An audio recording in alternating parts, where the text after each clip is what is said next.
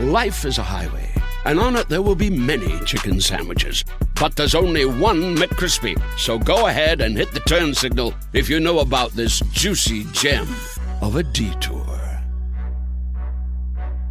At the UPS store, we know things can get busy this upcoming holiday. You can count on us to be open and ready to help with any packing and shipping or anything else you might need. Is there anything you can't do? Um, actually, I don't have a good singing voice. the UPS. Nope. But our certified packing experts can pack and ship just about anything. At least that's good. The UPS store. Be unstoppable. Most locations are independently owned. Product services, pricing, and hours of operation may vary. See Center for details. Come in today to get your holiday goodies there on time. Welcome to Rex Factor.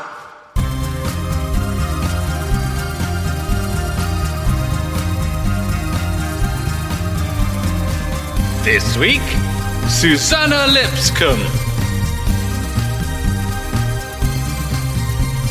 With your hosts, Graham Duke and Ali Hood. Hello, Hello. and welcome to Rex Factor, where we are not today reviewing all the Queen and Prince consorts of England from Ealhswith to Prince Philip. Uh, instead, we are interviewing the Tudor historian Suzannah Lipscomb, who uh, you may have seen off telly. Plus, she's written uh, a couple of very interesting books about Henry VIII that have been very useful for me uh, with my research.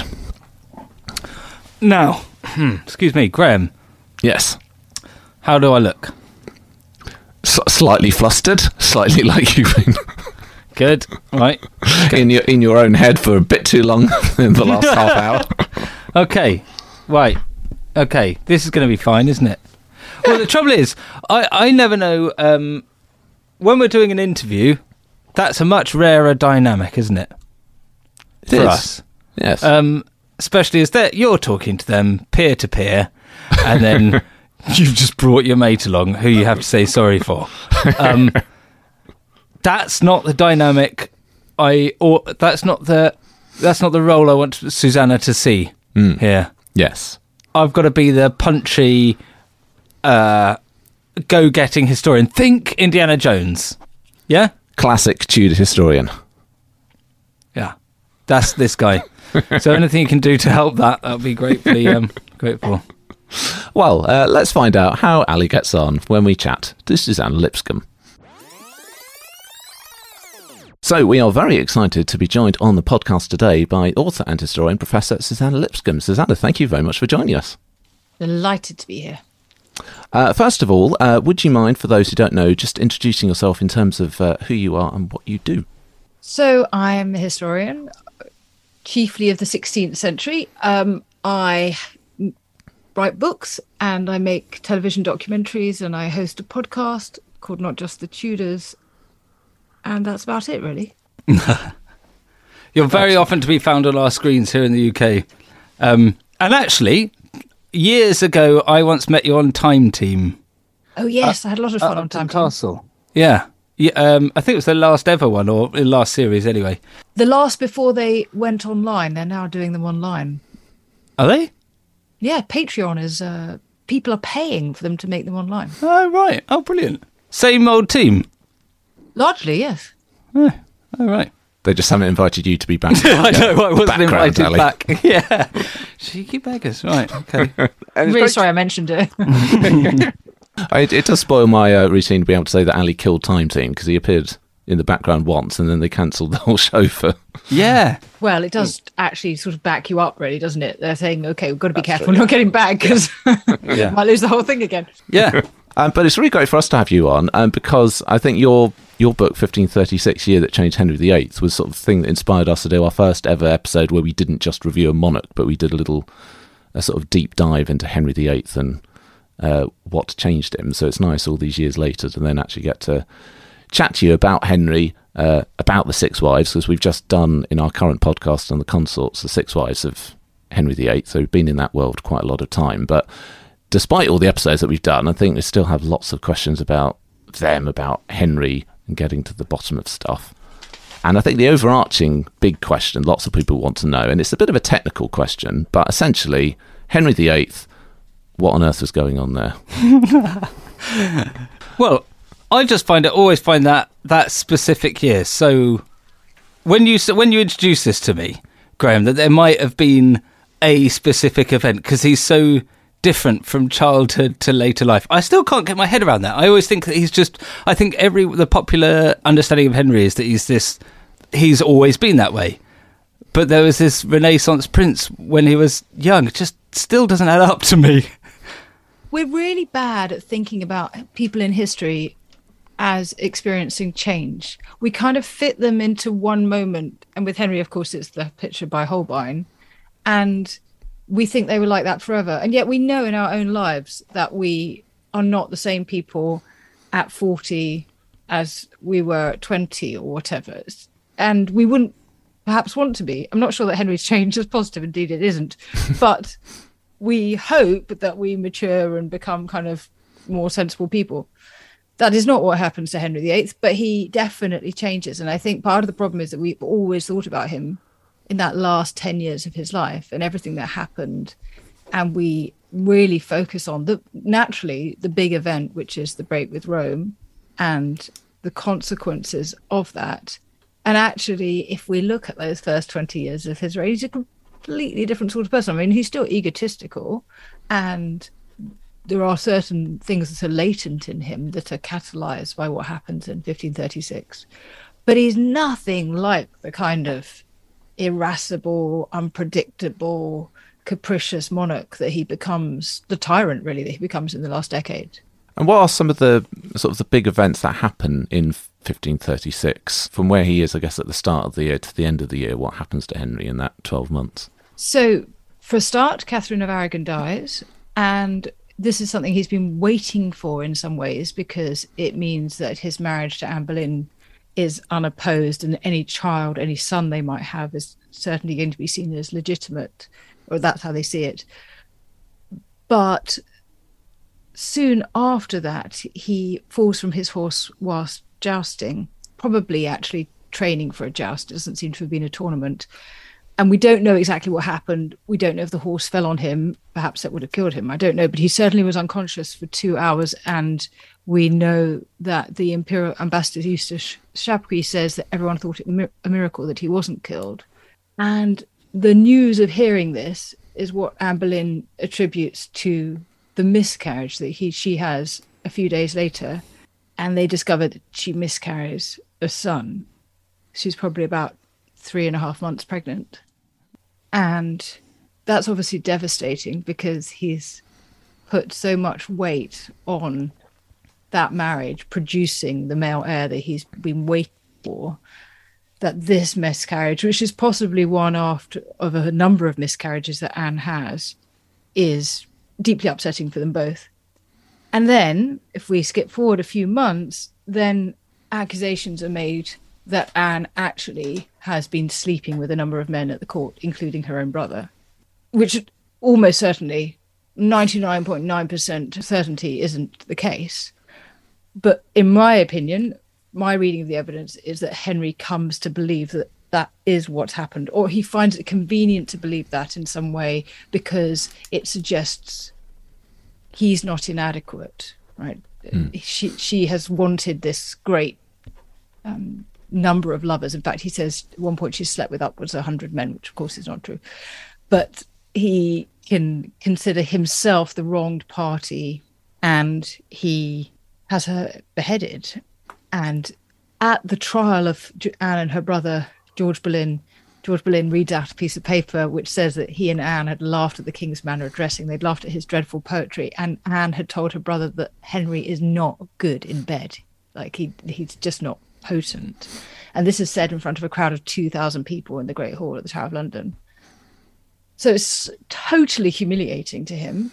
This is the year he turns forty-five, which in the 16th century is thought to mark the onset of old age, and then to hammer everything home at the end of the year, which is a year in which they've started to dissolve the monasteries, there's a massive rebellion against him. Somewhere between 30 and 50,000 men take up arms against him.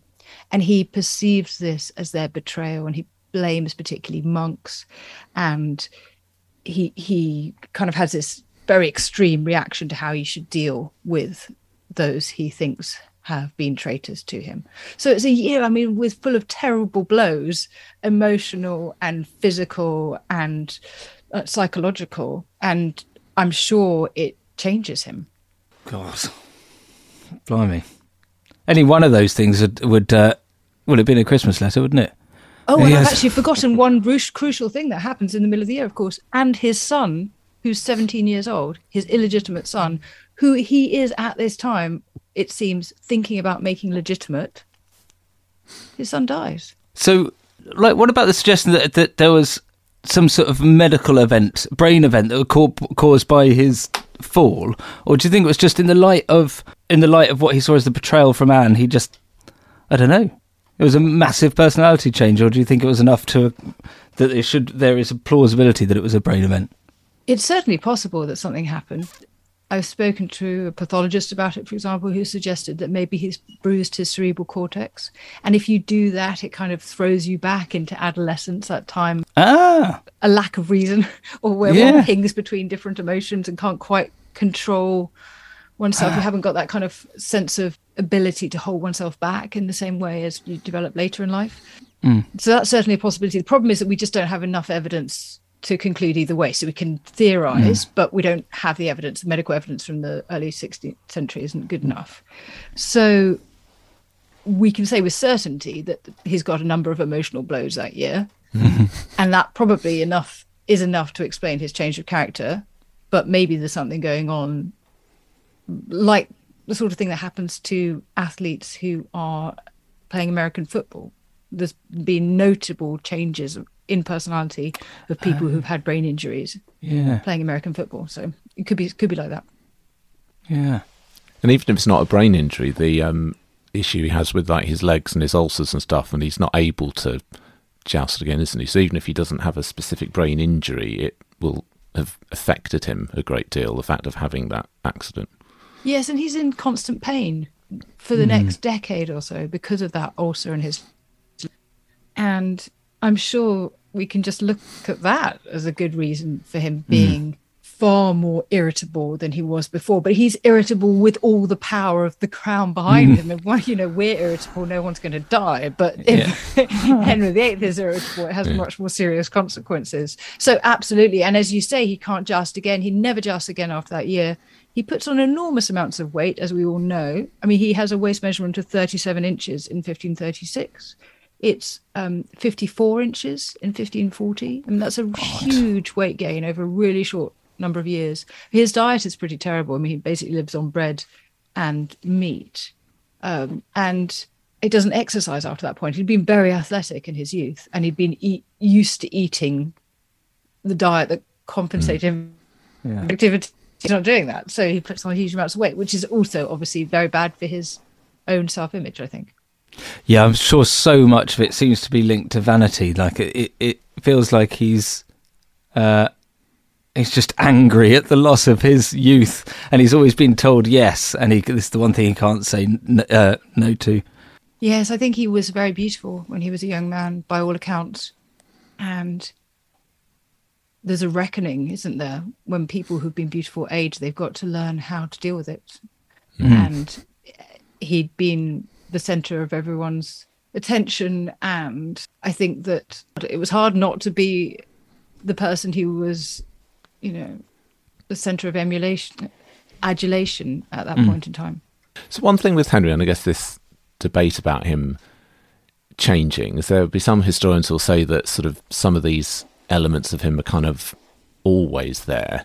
So do you think it's like an absolute, like he changes from one person to another, or is it almost like there are sort of dormant traits that perhaps just really get heightened and crystallized by what happens in this year? How do you see the change happening? It makes sense that it's the latter, doesn't it? You know, that these things are latent in him, uh, that they're differently deployed in a different set of circumstances. I don't think he wakes up with a completely different personality, but I think that he digs deep into certain areas of his personality which are much more damaging. Because I was thinking about this um, this morning, and without wanting to sympathise with Henry and his subsequent actions too much, but it's interesting, particularly when we did the Catherine of Aragon episodes and that young uh, Henry, how he sort of seems to have this sort of slightly, I don't know, he's almost a bit naive for a while. Like he has seems to have this very like view of chivalry, and he wants to go out and be the glorious prince and conquer France and all this other stuff. But it feels like along the way he keeps getting all of these disappointments that isn't meant to happen because like he's the rich kid that everyone's you know he's got the fastest car, he's got the best phone, and all this stuff. But things keep breaking and he can't quite deal with it. I think that he wasn't prepared for failure. I think that he was so mollycoddled after the death of Prince Arthur in 1501, in 1502, that there's a sense that he he just doesn't have the opportunity to risk failure, hmm. and so when he runs into it, it hits him hard. And I also don't think there's anything necessarily wrong with sympath- with sympathizing with him. Actually, obviously, I do think he becomes a tyrant, but I think that part of our responsibility as historians is to try and understand why people do what they do, and that means thinking about things from their perspective and how it would have felt. And I think that gives us a different understanding. I mean, I was very interested when I suddenly realized, having read lots of books about Henry VIII all the years ago when I wrote the book 1536, that these things happened in this one chronological year. Mm. And it suddenly made such a difference to think about what that might have been like to live through.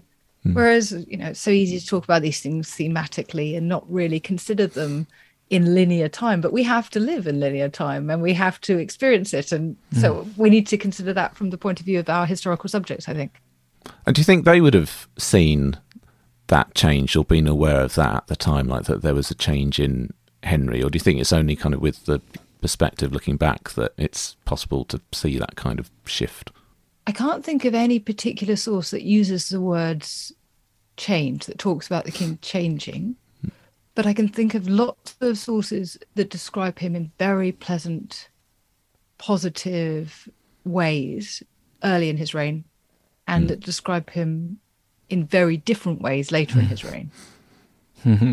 And in part, that's about who's writing the sources. So we have some ambassadors who visit in the 15 teens and never come back. And we have those who are there in the 1540s who didn't see him when he was in his 20s. Mm. So if we're looking for records of change, we need to find people who are there all the time, but they're likely to be his courtiers and the people who are most likely not to be writing that down. Because, of course, in 1534, words had become treason. So it became treason to call the king a heretic or a tyrant or an infidel or a schismatic or to maliciously de- deny his supremacy.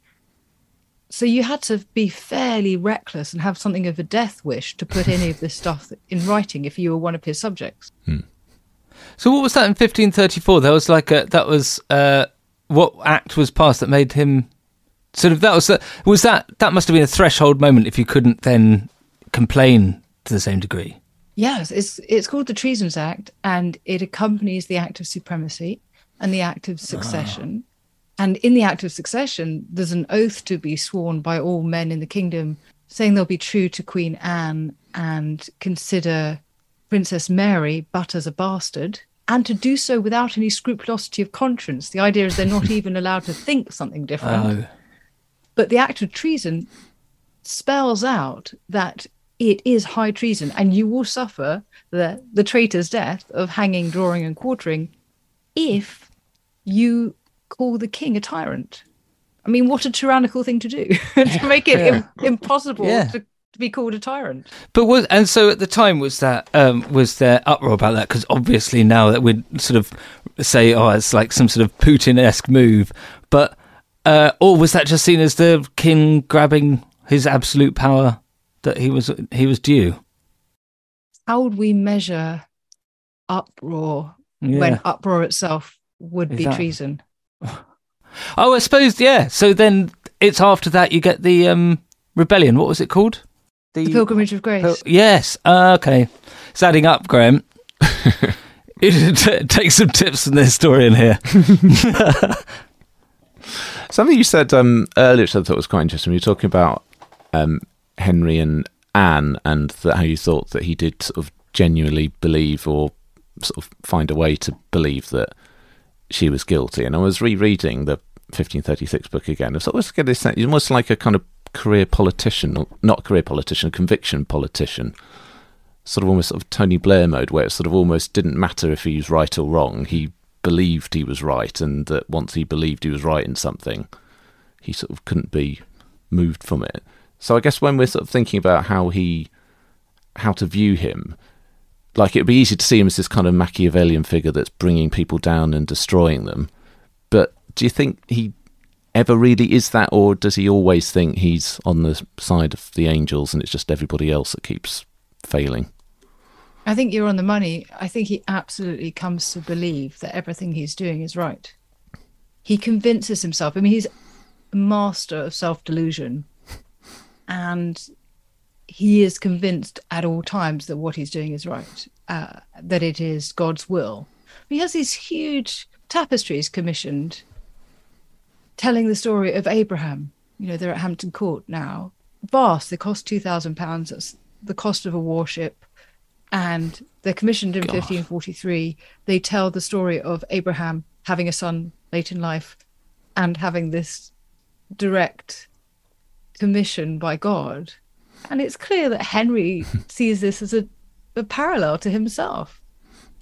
He has a psalter in which he's depicted as King David taking on Goliath, who practically has a papal tiara on. I mean, he sees himself as one of these kind of Old Testament kings or prophets, what he is doing is utterly for the good of the country and just happens to be good for him as well. Because that's one of the in- interesting things with the Reformation and religion. And I think that's another question which I think Ali was always sort of trying to ask me, and I was trying to answer, but never quite getting to the bottom of where Henry VIII is on the religious spectrum and what exactly his settlement is. And it seemed like the thing that made the most sense to him was the supremacy and the idea that he is answerable only to God. Um, but where, like, where does the rest of it fit in? Though we've got um, he and he, we've got God, we've got Henry VIII. But what did he think of everything else? Yes, the supremacy is the heart of it. That's the key to understanding it he sees himself as a Catholic, just not a Roman Catholic. And um. he thinks of himself as a reformer, but certainly not a Protestant. He absolutely hates Luther. And he thinks that Luther's ideas about justification by grace through faith alone is going to lead to anarchy. So he thinks that works of charity or good works are, are crucial he denies people the opportunity to have mm-hmm. their souls prayed for them, which is mm-hmm. vital if you believe in a theology that incorporates purgatory. And yet he leaves £1,300 or thereabouts for masses to be said for his soul while the world shall endure.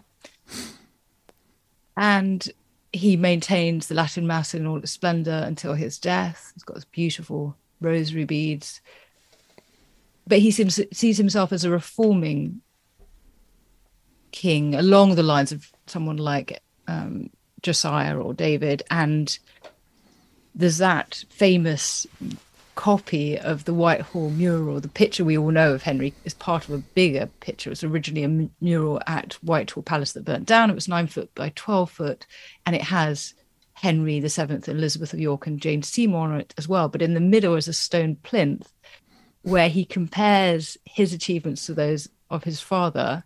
And he says that his own achievements are putting down the presumption of popes and restoring true religion. So that's the heart of it, really. I hadn't, I'd never thought of it like that. A Catholic, just not a Roman Catholic. I'd just seen Catholic and Protestant, like there were two camps, but uh, that's that's fascinating. I just can't understand uh, how that whole period, how anyone would ever venture any opinion on religion at any point.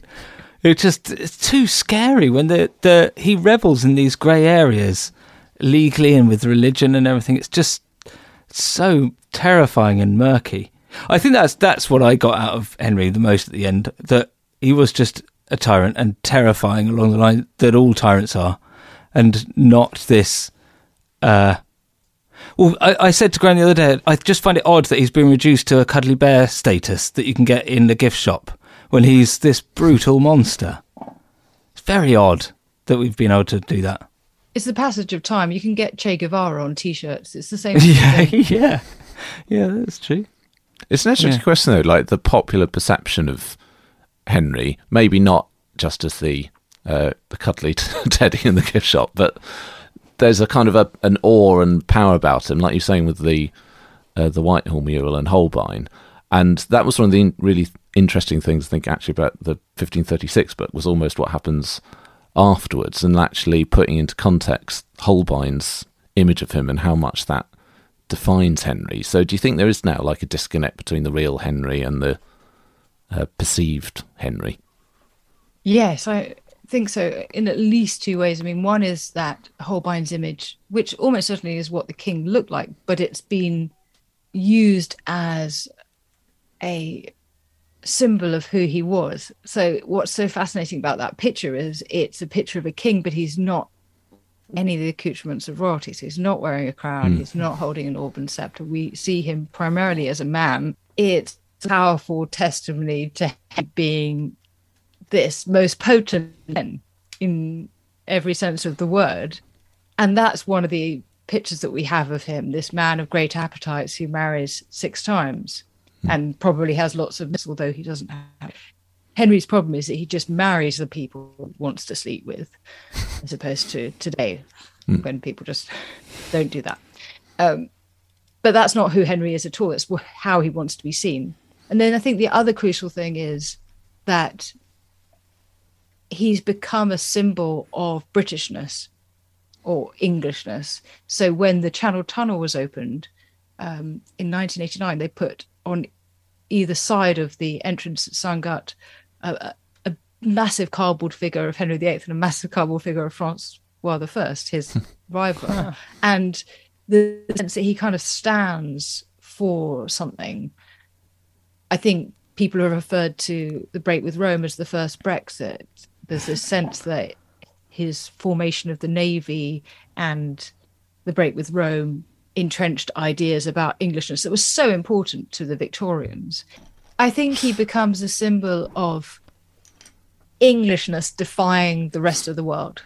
Yeah, that is that's an uh, incredible um, uh, parallel that Brexit that we can sort of play with now to uh, such a um, such a a schism like that to separate us off. It must have had an influence on the next few hundred years that we think of ourselves as different, and like culturally, uh, maybe there is a case for that. That after th- best part of five hundred years, we develop at a different pace or in a different way.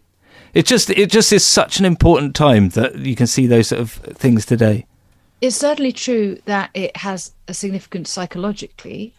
In practice, there's no sort of great separation. There are lots of Europeans in the English Navy, in the what constitutes the English Army. There are lots of foreign artisans working in England. There's the Channel is, as one great maritime historian has put it, you know, is a bridge. It connects hmm. England with the rest of the continent rather than separating it. So, in terms of actually how things carried on, there isn't a great separation in cultural terms in this period of time at all.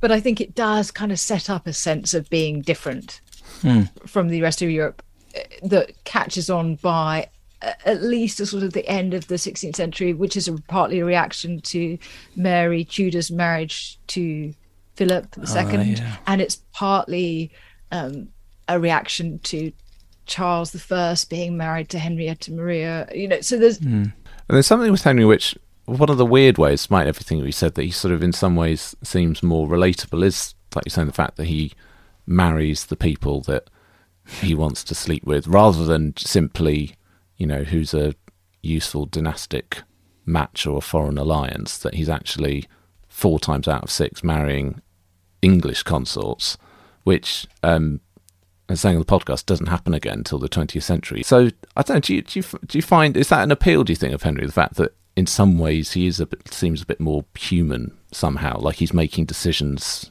based on his needs rather than simply this cold, rational politician.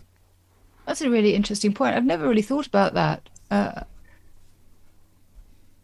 that he chooses English spouses Perhaps that's part of it. I don't know. I think there's a strange sense of kind of pride in Henry, which is a bit bizarre if we think about it. But I feel like that sense that Henry kind of represents us still remains the case quite a bit. I just find it so odd that he's also such a romantic. He, like that he's uh, uh, clearly seems to have these psychopathic tendency. I mean, he chops the head of his wife. So that's a bit odd, but then gets all hurt by someone not quite getting into the idea of these plays that he does, and um, but uh, just as the as a toddler will, just massively overacts, and as you say, with the power of a king, t- snicks their heads clean off. It just it seems like such a um, juxtaposition with this this romantic on one hand and then uh, a murderer on the other. Well, but he's not really romantic, is he? He's somebody who is objectifying, in other words. He's uh, Ah, has an idea about women. He sees them as a certain thing.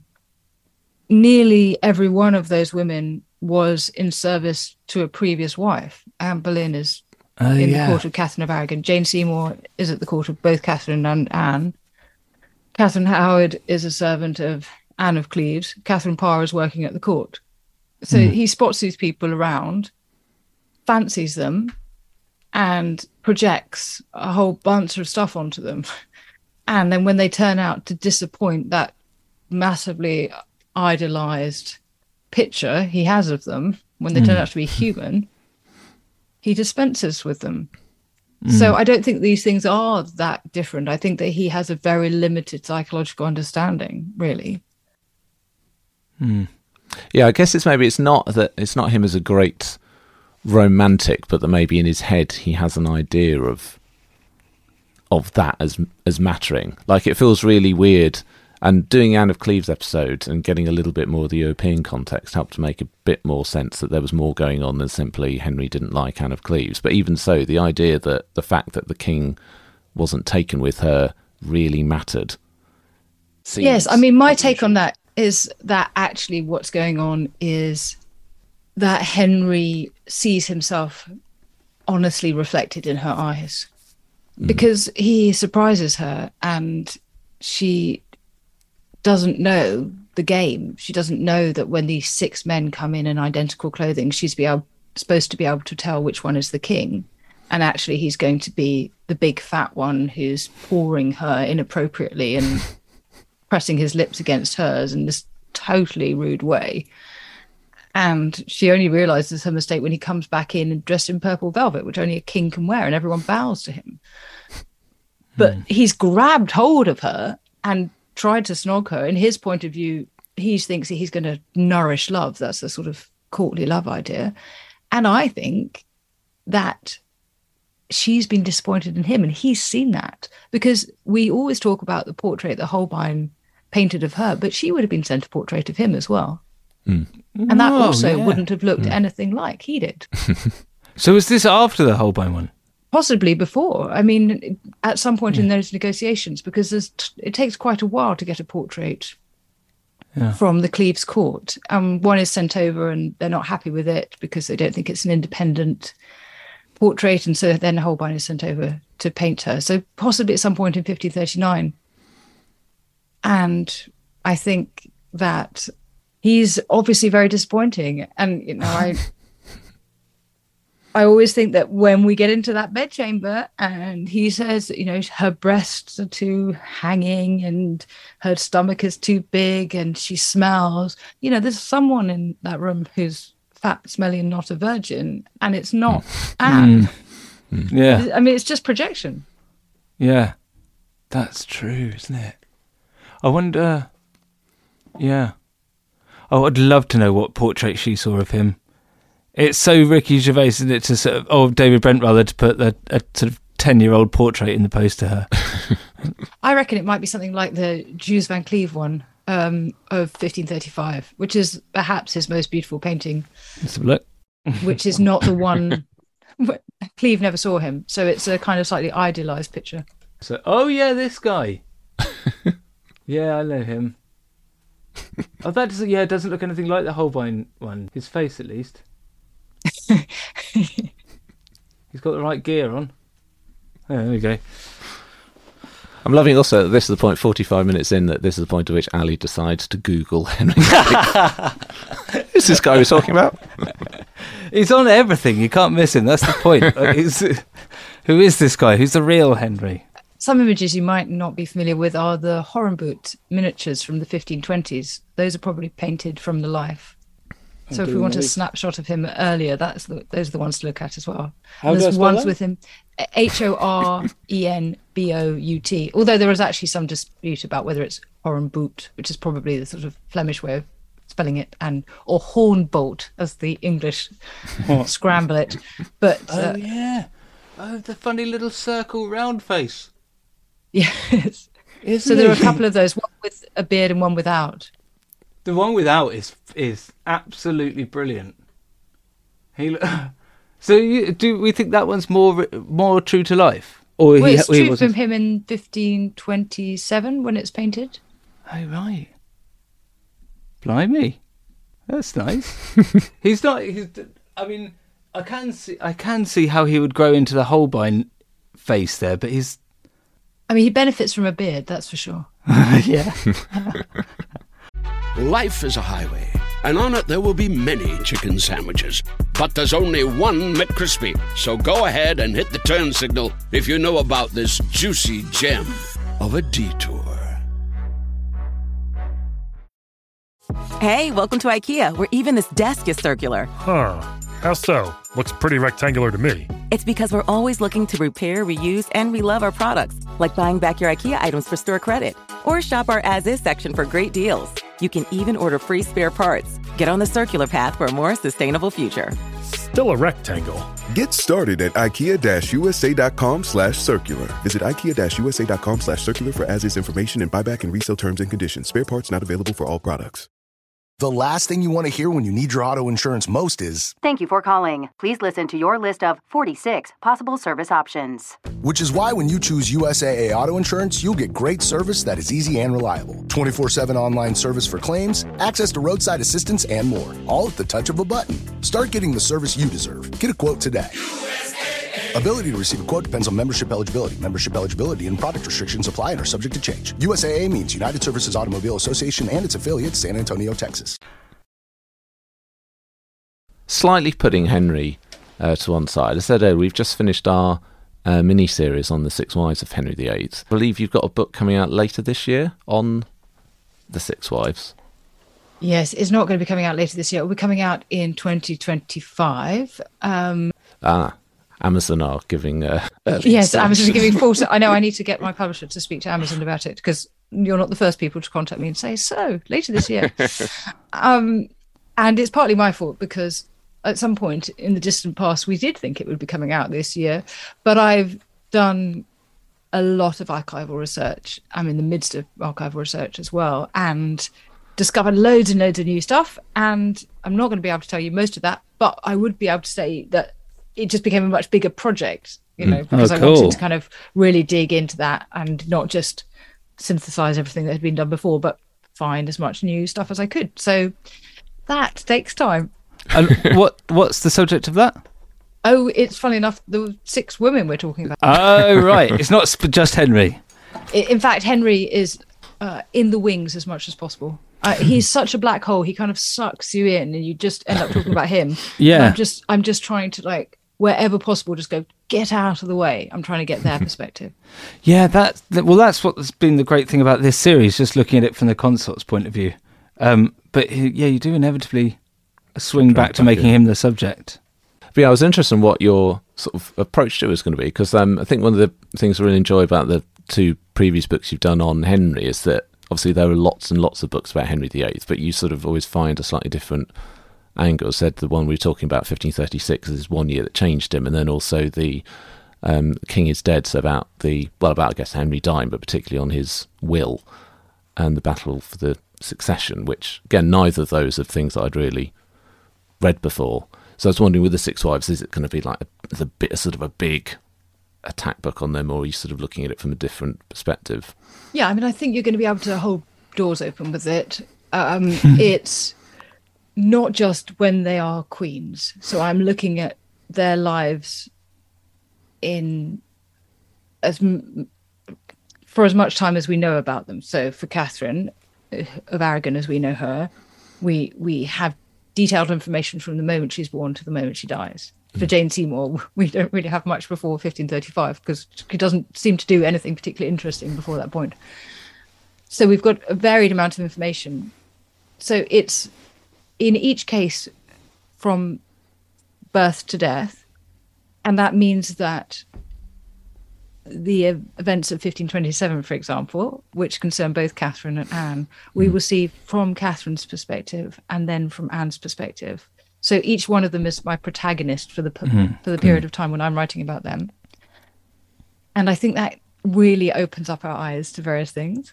And I'm also relying a lot on non-anglophone sources because historians tend to use that which is readily available in printed form in English. And it turns out if you go into manuscripts and you look in languages other than English, then you find a whole lot of information that isn't easily uh, available to us and lots of new stuff. So I'm trying to shed a lot of light where possible on their early lives because I think it's for, formative.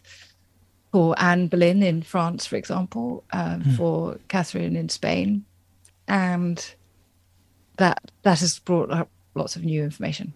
How do you go pro like when you're doing all six of them? Do you have like a I don't know, like a project plan or something of how you do it? Like you do you do each one or are you sort of always on the go with all six of them?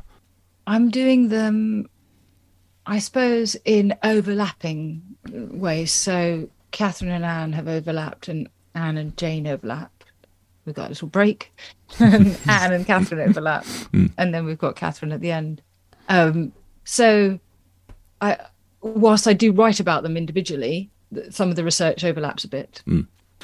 Who's come out on top then for you?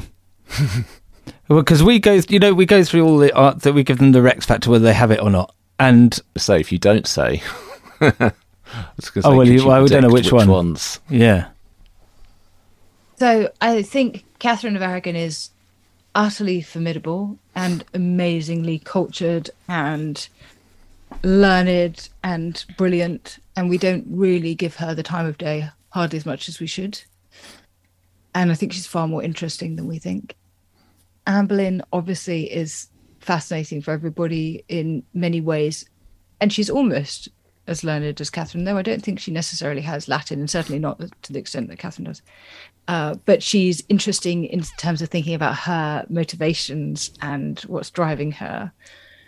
Jane Seymour is a bit of a struggle, I think, because we have so little information about her. Eustace Chapuys, who writes about so many of the others in such tantalizing detail, does not write about her, or at least we can say that his letters about her do not survive, apart from one early one in early 1536. And so we are missing quite a lot of the information that we'd need to get a full picture of her. Anne of Cleves, I think, is kind and lovely, um, and just sort of treated badly. Catherine Howard is very, very young and makes the sort of mistakes you might imagine from a very young person. And Catherine Parr is a force to be reckoned with. So Yeah. we have we have some amazing women amongst them. yeah. I thought uh, from not knowing very much beyond what you'd expect someone with GCSE history to know of the Six Wives, I thought I was going to think Anne of Cleves was the best because, or like the most like relatable, the one I could relate to most that she actually managed to get out of this horrible trap. Um, but it was all about Catherine Parr for me at the end. She's awesome. Yes, Just she is the- awesome. If only she didn't have such rubbish tasted men. It's been for the downfall of many a good woman. or rather, I wished I, I wish the men were not so awful to her. But it, it, it it's just I wish, or she had longer because she seems like she could have been a formidable. Uh, what what are they called when take over for the king whilst too young? A regent. Uh, regent, yeah. It would have been absolutely great, some sort of uh, Eleanor of Aquitaine style person. Yes, I mean, and that possibility was certainly there. And Henry had made her, as you uh, know, regent when he was abroad in France. But he doesn't name her, as you'll know, also Mm. in the will as having that role, which is a shame. Uh, But what ha- might have happened informally if she hadn't married Thomas Seymour? She had Hmm. such a great influence on Elizabeth. She really helped make Elizabeth into the queen that she would become. And if she had been around for longer and not Yeah. died as a result of childbirth, as so many Hmm. women did, yes, I agree. Her, she was she was amazing. That sort of goes back actually to your your book on the will, and the fact that it seemed like Catherine Parr expected that she would be regent.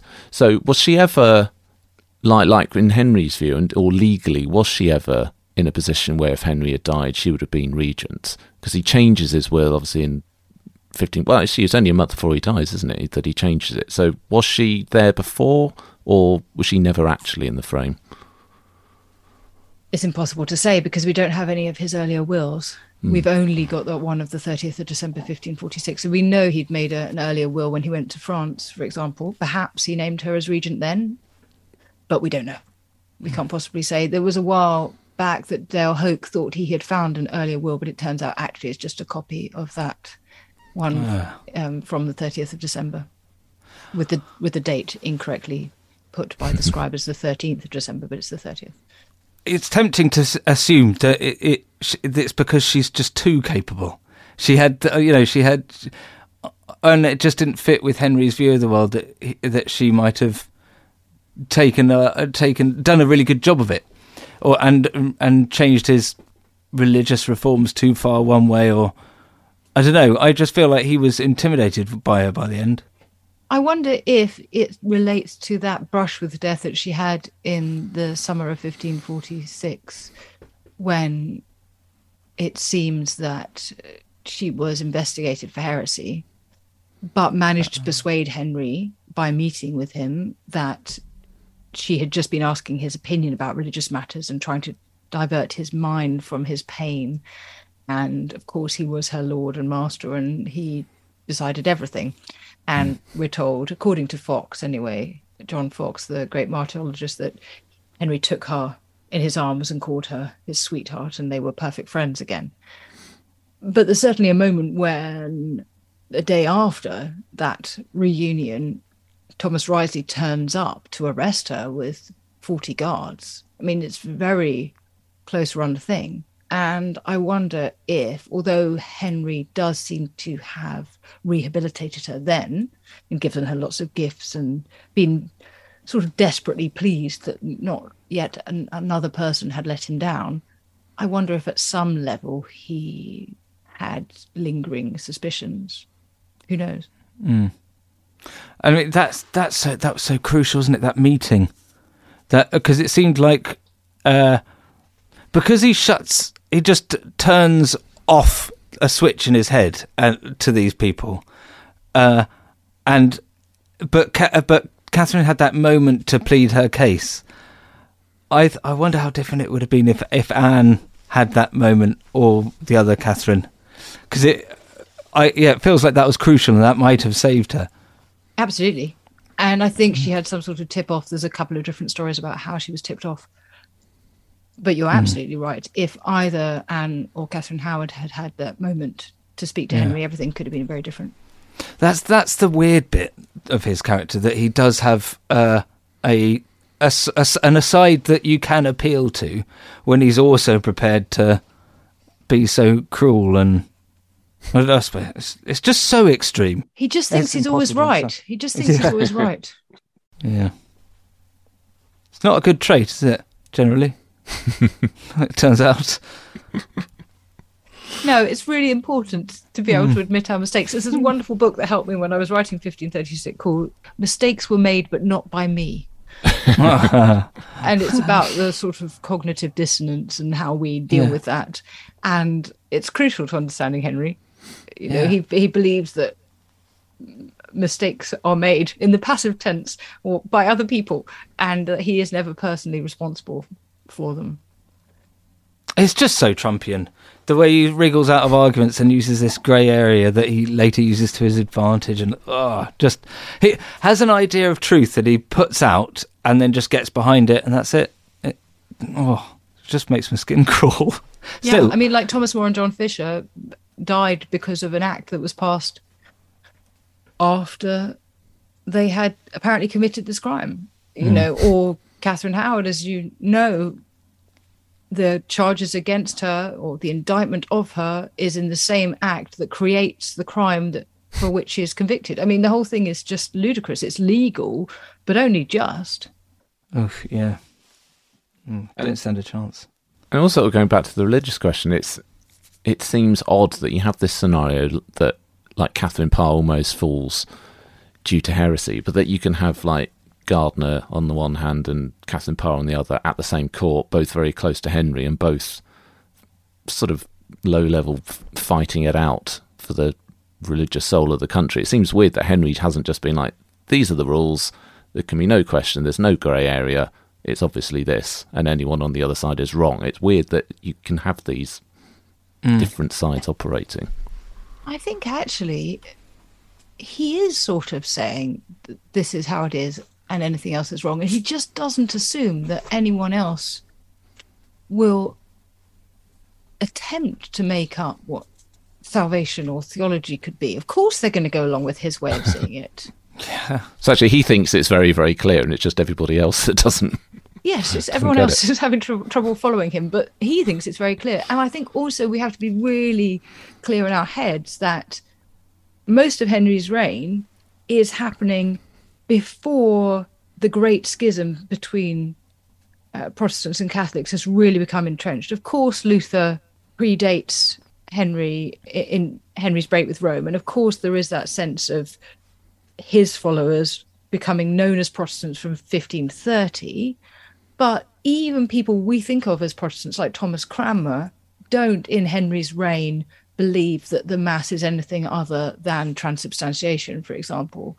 And so some of the sort of default lines between Protestants and Catholics that emerged later in the 16th century have not yet been entrenched. We haven't yet had the Council of Trent, which redefines Roman Catholicism. There hasn't been yet this sense that Luther's not a blip and it's all going to mm. go back to being mm. one single church. And we know that it becomes two different denominations, but that's not clear in the 1530s. I've got a uh, listener question for you from uh, this is from Trisha from uh, Oregon, who's asked um, that each wife has a motto most associated with their reign. Uh, which would you be most likely uh, to adopt? So, uh, for benefit of all this, the mottos we got: Catherine of Aragon, humble and loyal; Anne Boleyn, the most happy; Jane Seymour. Oh, I've written that one twice. Jane Seymour was the bound. Was that? Was it bound to obey? Bound to serve and obey. Bound to serve and obey. Anne of Cleves, God send me well to keep. Catherine Howard, no other will than his. And Catherine Parr, to be useful in all I do. Well, Catherine Parr's is quite nice. It's a little bit like Thomas the Tank Engine. Anne Boleyn's is actually nicer than we think because happy, and I get this from Natalie Grueninger, uh, means lucky. So she's not saying hmm. she's the most happy, she's saying she's the luckiest person Oh. to be in that position, which of course she's not even that. Hmm. But it might be nice to celebrate one's luck and fortune um, and be grateful for it, I suppose. I get somewhere between Anne Boleyn and Catherine Parr, I think, here. Yeah, the other three are pretty terrifying, aren't they? A bit, bit None of, subservient. none of the will but his is, hmm. is my least favourite option. Yeah, yeah. They didn't. I remember that like, Anne Boleyn briefly like adopt something like "Let them grumble" or something when. Yes, she has lots of mottos. The- So the most happy is the one she adopts on marriage. But yes, she has one, um, chronic Grania, which is, um, you know, yes, let those who want to grumble about it grumble. you know, haters are going to hate. Yes. Yeah. exactly. Oh, brilliant. Uh, as final question on Henry, how do you think he would have judged his own reign? As an out and out success.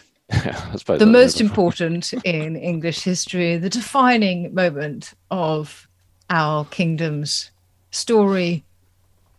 you know, the person who built up the navy, who had those magnificent triumphs in France, who established the Church of England. I mean, in every way, he would have seen himself as successful. Even in, he would have counted the French battle uh, that he just what was it that he did over there? He had a little scuffle and went back. He Spurs. would milk that Spurs. Yeah, the battle when he wasn't really looking, but The battle where he wasn't really looking. Exactly. We've got this amazing painting of the Battle of Spurs with Henry at the center of the action, and he's not fighting in it. So, how does he think about it? As the painting. He thinks yeah. about the siege of Boulogne as being this great achievement. He's capable, I tell you, of convincing himself of anything.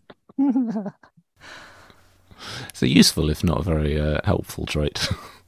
I mean, it's a way of organizing that cognitive dissonance. You know, it's a way of Yeah. saying, "Yeah, I was brilliant. Yes, I no, I I do not feel shame. I do not feel failure because everything I do is touched with gold." It's a useful filter to look at his life, though. That with not never being told no, and uh, yeah, just assuming he's like the the arrogance. Just just assume everyone would know what he's thinking, for example, because it's in my head. And I guess that's another thing with 1536. It's almost like all of the people that were, if not authority figures, but perhaps people that he had respect for or he'd craved their uh, respect in some way, like they're all gone after that, isn't it? So like everyone that's left is really his lackeys to a certain extent. Well, not lackeys, but you know, but they're people who have to look to him for. And certainly that's the case after 1540 with the death of Cromwell. Hmm. There is a sense in which people he'd looked up to, though, like Wolsey and Catherine of Aragon, are no longer there. And now, as you say, they're people he has made, he has hmm. raised. And he makes it very clear to them that he can put them down just as much as hmm. raise them up.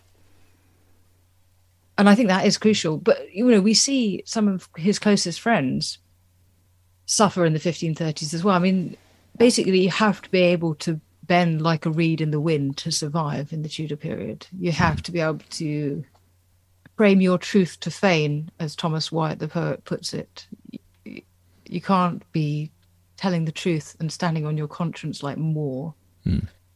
because otherwise you end up dead. Hmm. Not for Cheerful, cheerful, isn't it? yeah. Yeah. I say on that happy note. Yeah. Uh, Ali, do you have any other burning Henry VIII or Six Wives questions that you want to get off your chest?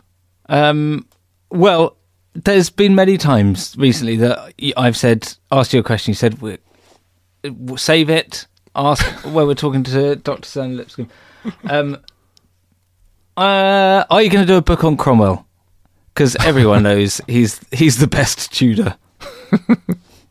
I don't think so because I really like Diarmaid MacCulloch's book on Thomas Cromwell, and it's pretty hard to beat Diarmaid MacCulloch on anything when he's put his full force of attention into a subject. So I don't think I'll try. Okay. That's a Rex Factor scoop then, of sorts.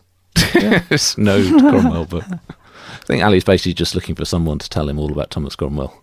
Yeah, that that well, or or that new BBC adaptation of Bring Up the Bodies.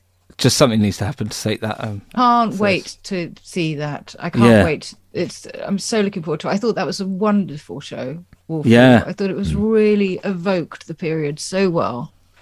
Yeah. and it would be interesting to see what they do. I wonder, given that they've had to make some of it, presumably without Hilary there to advise, whether they've kept all of that wonderful authenticity of detail. I hope so. I do Yeah. hope so. Well, thank you so much for um for joining us on Rex Factor and sparing the time to talk. You're most welcome. It's lovely to talk with you both, and I'm always happy to talk about Henry and his six queens. If people would like to hear more from you, uh, where where should they go? Where can they hear more from you? So I've already plugged my podcast, which is called Not Just the Tudors. It's from History Hit that comes out twice a week, and you can find it on podfollow.com, not just the Tudors, but just Google it and you'll find it, I think. Um, and on social media, I'm at 16th C girl, 16th written out, 16th century girl. Um, and there I generally opine about things historic. um, and otherwise, I don't know. Hopefully, coming to uh, television near you in before too long. and what is the podcast on? Not just the Tudors. What do you? So it's the 16th and 17th centuries. I kind of think of it as between 1492 and 1692, but it's around the world. So it's the Tudors, but not just the Tudors. So we have episodes on Anne Boleyn, but we also have episodes on the Maya or the Ming Dynasty, and it allows us to do all manner of niche things. So let me give you an idea. So the ones we've recently recorded have been on John Donne, on Moriscos in 16th century Spain, on obscene jokes in 16th century Switzerland, um, and on an Elizabethan sailor who travelled across North America in the late 16th century. Wow. Lots of 17th century stuff as well. So it's it's really fun. Well, I'm going to check it out because that's uh, one of the reasons why I gave Elizabeth First such a high score because I think it's just such a fascinating time, and uh, I just think that if you were to go down to the the docks in Elizabethan England, to see all these exotic animals arriving from the New World, it just seems like it's the start of stuff. So I'll, I'll be I'll be diving in. Oh, thank you, Ali. Like you're saying with China, there, just you never. It's like for France and Spain, etc. You've got a good sense of what's happening at the same time to, to a certain extent because it overlaps with England. But things that are happening in China, you just don't think of Mm. some of that stuff at being at the same time as Henry or um, Elizabeth. It's really interesting to actually get that in the same time period and context and have an understanding of what's happening everywhere. Yes, I've got so interested in making those connections. I mean, one of the ones we recorded recently with Nandini Das was looking at her new book, which is on Sir Thomas Roe, who's the first English ambassador to India in 1615, goes to the, the Mughal court of Jahangir. And it, it his Jahangir's reign almost maps onto the reign of James I. And Mm. Akbar, Akbar the Great's reign almost maps onto that of Elizabeth I. And so you can think about this whole dynasty in India that's happening at the same time, Yeah. and then connections between the two. I mean, I find connecting it all up really fascinating and and just sort of brings a completely different perspective to the things we think we know. Hmm. Yeah, because it's like India. That's 18th, 19th century. That's when Yeah, that's, when Britain India gets involved. appears. Yeah, exactly. Yeah. Yes, and it's much earlier and completely different, and the power dynamic is utterly different in the early Mm. 70s. Brilliant. Well, that's definitely worth uh, everyone checking out. And yeah, so thank you so much again for uh, for coming on the podcast and for being so helpful for me with my uh, research for this series and the last series. Well, thank you for having me.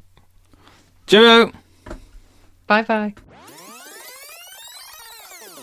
So that was uh, Professor Suzannah Lipscomb on Henry VIII and his six wives.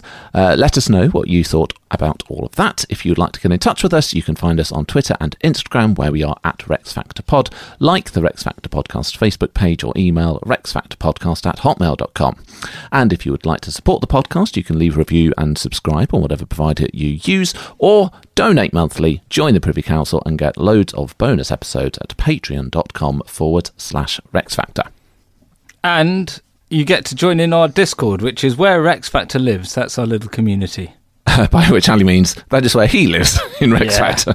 'Cause if all you the wanna other bits, Ali is really not engaged with. yeah, if you're asking us questions on Facebook, um, go nuts. But you know, Uh, we have some new Privy Councillors to welcome to the fold. Julie Andrews, Oh. Kayla Shaughnessy, Emily Hyde, Emma Stace, Amy Bernardus, Brian McIver, Stephanie Gladstein, Nidden, Kath Peters, Gina Fleming, Isaac Borthwick, Colonel Claypool, Elizabeth McGrew, Sarah Neville, Ralph Steen, Ed Williams, Megan Burnett, Ali Harrison, Leanne Demez, Amy Woak, Louise Toll, Lily Mayer, Tamara Melnick, Cassie Shader, and Tanner Lukowski. well, it's very nice to have you here. Here's your here, here's your pass. That will get you into most places apart from my private lavatory. Lavatory? That's a good word. lavatory. Lavatory. Hmm. Ugh. That's our only interview on the Tudors. We had wanted to do one on Hans Holbein, but unfortunately weren't able to get that one arranged in time. However, we do have one more interview coming up before our next mini-series, as we'll be talking to Dr. Rad and Dr. G of The Partial Historians, a podcast about ancient Rome, and we'll be talking to them about their new book on the Seven Kings of Rome, which is called, appropriately for us, Rex. After that, we'll be moving on to our next mini series on the Stuart consorts, albeit starting with the husband of Mary I, Philip II of Spain. So we've still got a little bit of tutoring to do before we start the Stuart consorts, but essentially, it's the Stuart consorts next. Good. Well, cheerio, Tudors. Thanks for having us. See you next time. Cheerio.